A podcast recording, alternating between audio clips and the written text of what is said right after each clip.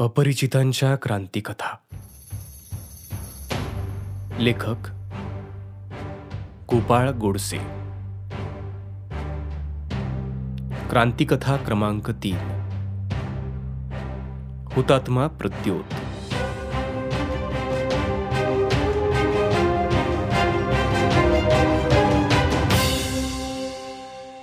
सुरुलिया विभागातील काँग्रेसच्या स्थानबद्धांवर अनन्वित अत्याचार होत आहेत.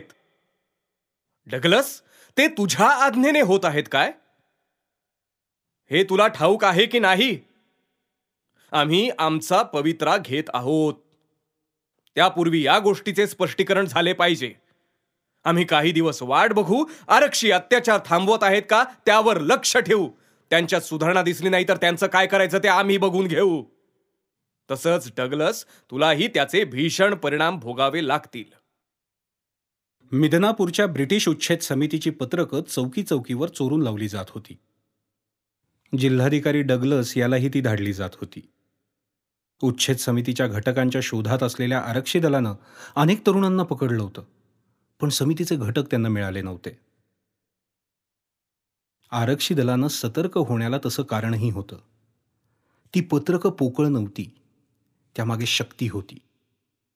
आरक्षींना त्याची प्रचितीही आली होती.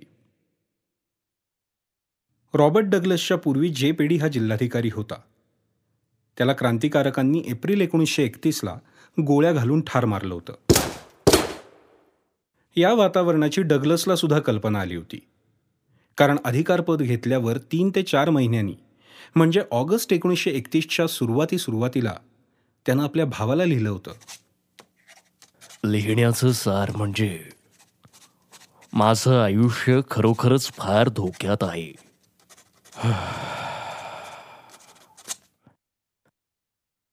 या डग्लसचा भाऊ राज महेंद्रींच्या महाशाळेत प्राचार्य होता. बंगालचं वातावरण सारखं उष्ण होतं. ते कधी थंड होऊच दिलं जात नव्हतं.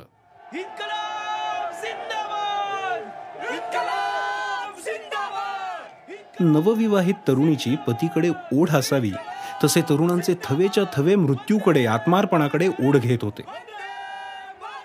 त्यांना त्याचं विलक्षण आकर्षण वाटत होतं. हिजली स्थानबद्ध बंदीगृहात अनेक जणांना जखडून ठेवलं होतं. काही लहानशा बोलाचालीवरून अधिकार वर्गानं अगदी ठरवून सोळा सप्टेंबर एकोणीसशे एकतीसला गोळीबार केला होता.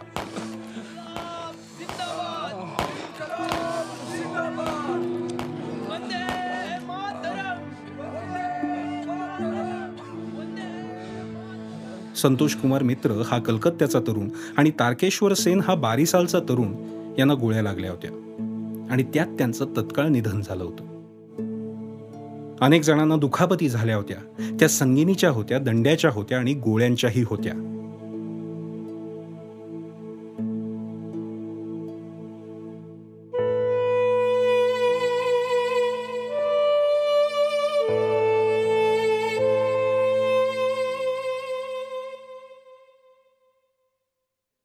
हिंसा अहिंसा या जंजाळातून क्रांतिकारक कधीच मुक्त झाले होते. या निरपराध निशस्त्र लोकांवर बंदीगृहात झालेल्या अत्याचाराचा प्रतिशोध घेतलाच पाहिजे अशी आत तरुणांच्या हृदयाला लागली होती.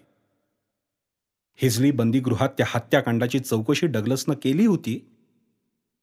त्याचा निष्कर्ष होता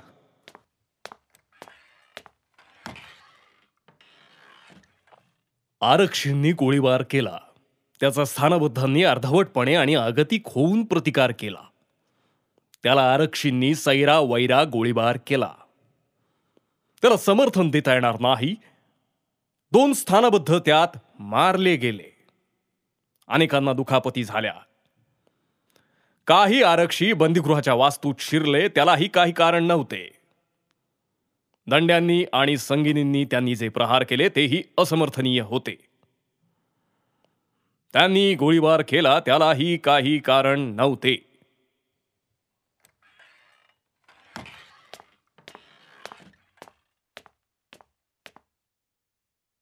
तरी पण डगलसचं ते प्रविवृत्त मानभावीपणाचं असल्याचं क्रांतिकारकांना दिसून आलं होतं. सुरुलिया भागात आरक्षींचे अत्याचार चालूच होते. क्रांतिकारकांचं आव्हान आरक्षी दलानं स्वीकारलं होतं डगलसच्या संरक्षणाची दक्षता ते घेत होते तर त्याला उडवण्याची संधी क्रांतिकारक शोधत होते.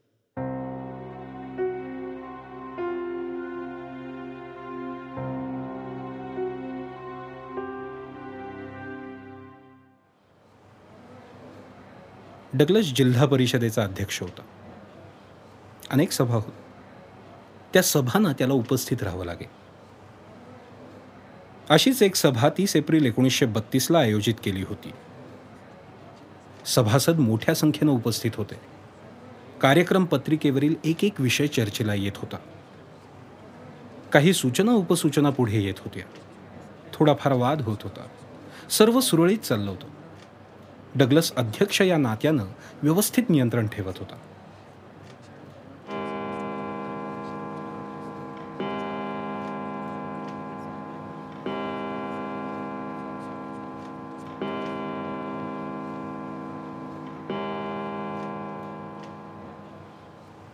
संध्याकाळचे पाच वाजले होते. कार्यक्रम पत्रिकेवरील नववा विषय बघायचा होता. पश्चिम दारातील मधल्या वाटेनं दोघं तरुण सभागृहात आले. ते किती वेळ तिथे होते हे कुणाच्याच लक्षात आलं नाही. पण एखादा संकेत मिळावा आणि आपण कार्यप्रवण व्हावं तसं साडेपाच वाजले आणि ते दोघं तरुण डगलसच्या शक्य तितक्या जवळ गेले. एक डाव्या अंगाला तर दुसरा उजव्या अंगाला. त्यांनी आपापल्या छरिका सरसावल्या. बारा ते पंधरा फुटाचं अंतर होतं. नेम धरून त्या तरुणांनी एकाच वेळी गोळीबार केला. एकूण सहा गोळ्या त्यांनी सोडल्या होत्या. डगलसच्या छातीत पोटात आणि दोन्ही हातात गोळ्या घुसल्या होत्या. त्याला रुग्णालयात नेलं. खरगपूरहून वैद्यकीय पथक मागवलं. पण रात्री पावणे दहाला त्याला मृत्यू आला.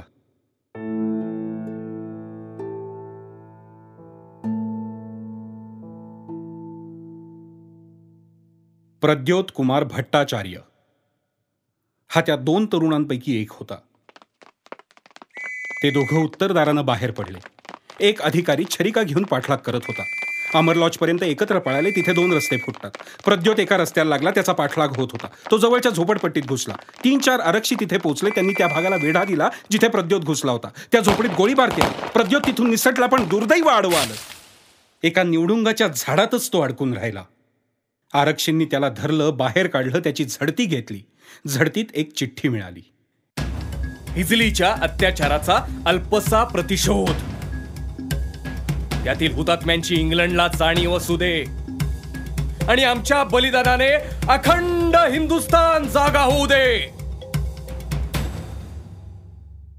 चिठ्ठी बरोबर प्रद्योतच्या खिशात एक सहा बारी छरिका मिळाली. ज्यातली पाच घरं भरलेली होती आणि एक रिकामं होतं. पण त्या गोळीनं डगलसवर प्रहारच झाला नव्हता असं परीक्षेत आढळलं. दुसऱ्या तरुणानं झाडलेल्या गोळ्यांनी डगलस मेला असला पाहिजे असा तर्क निघाला. तो दुसरा तरुण सापडू शकला नाही. प्रद्योतची साल सोलली. यातना असह्य झाल्यानं त्यानं आपल्या जोडीदाराचं नाव सांगितलं.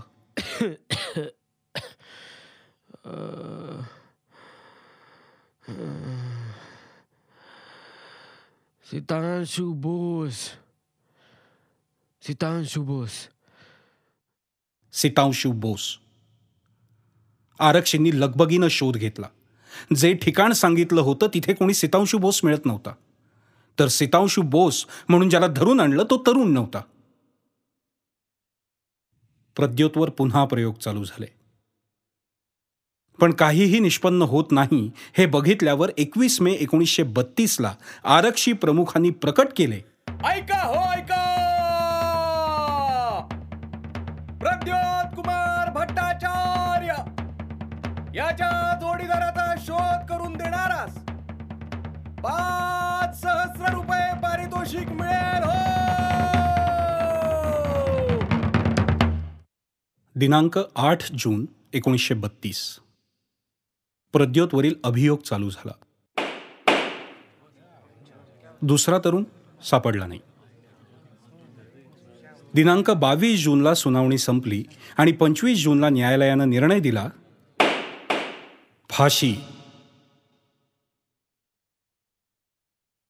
जवळजवळ सहा महिन्यांनी. म्हणजे बारा जानेवारी एकोणीसशे तेहतीसला प्रद्योतला मिदनापूर बंदीगृहात फाशी दिलं.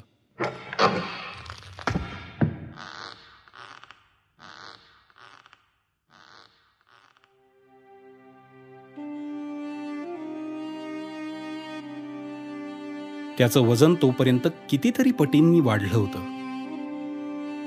शारीरिक आणि हौतात्मिक.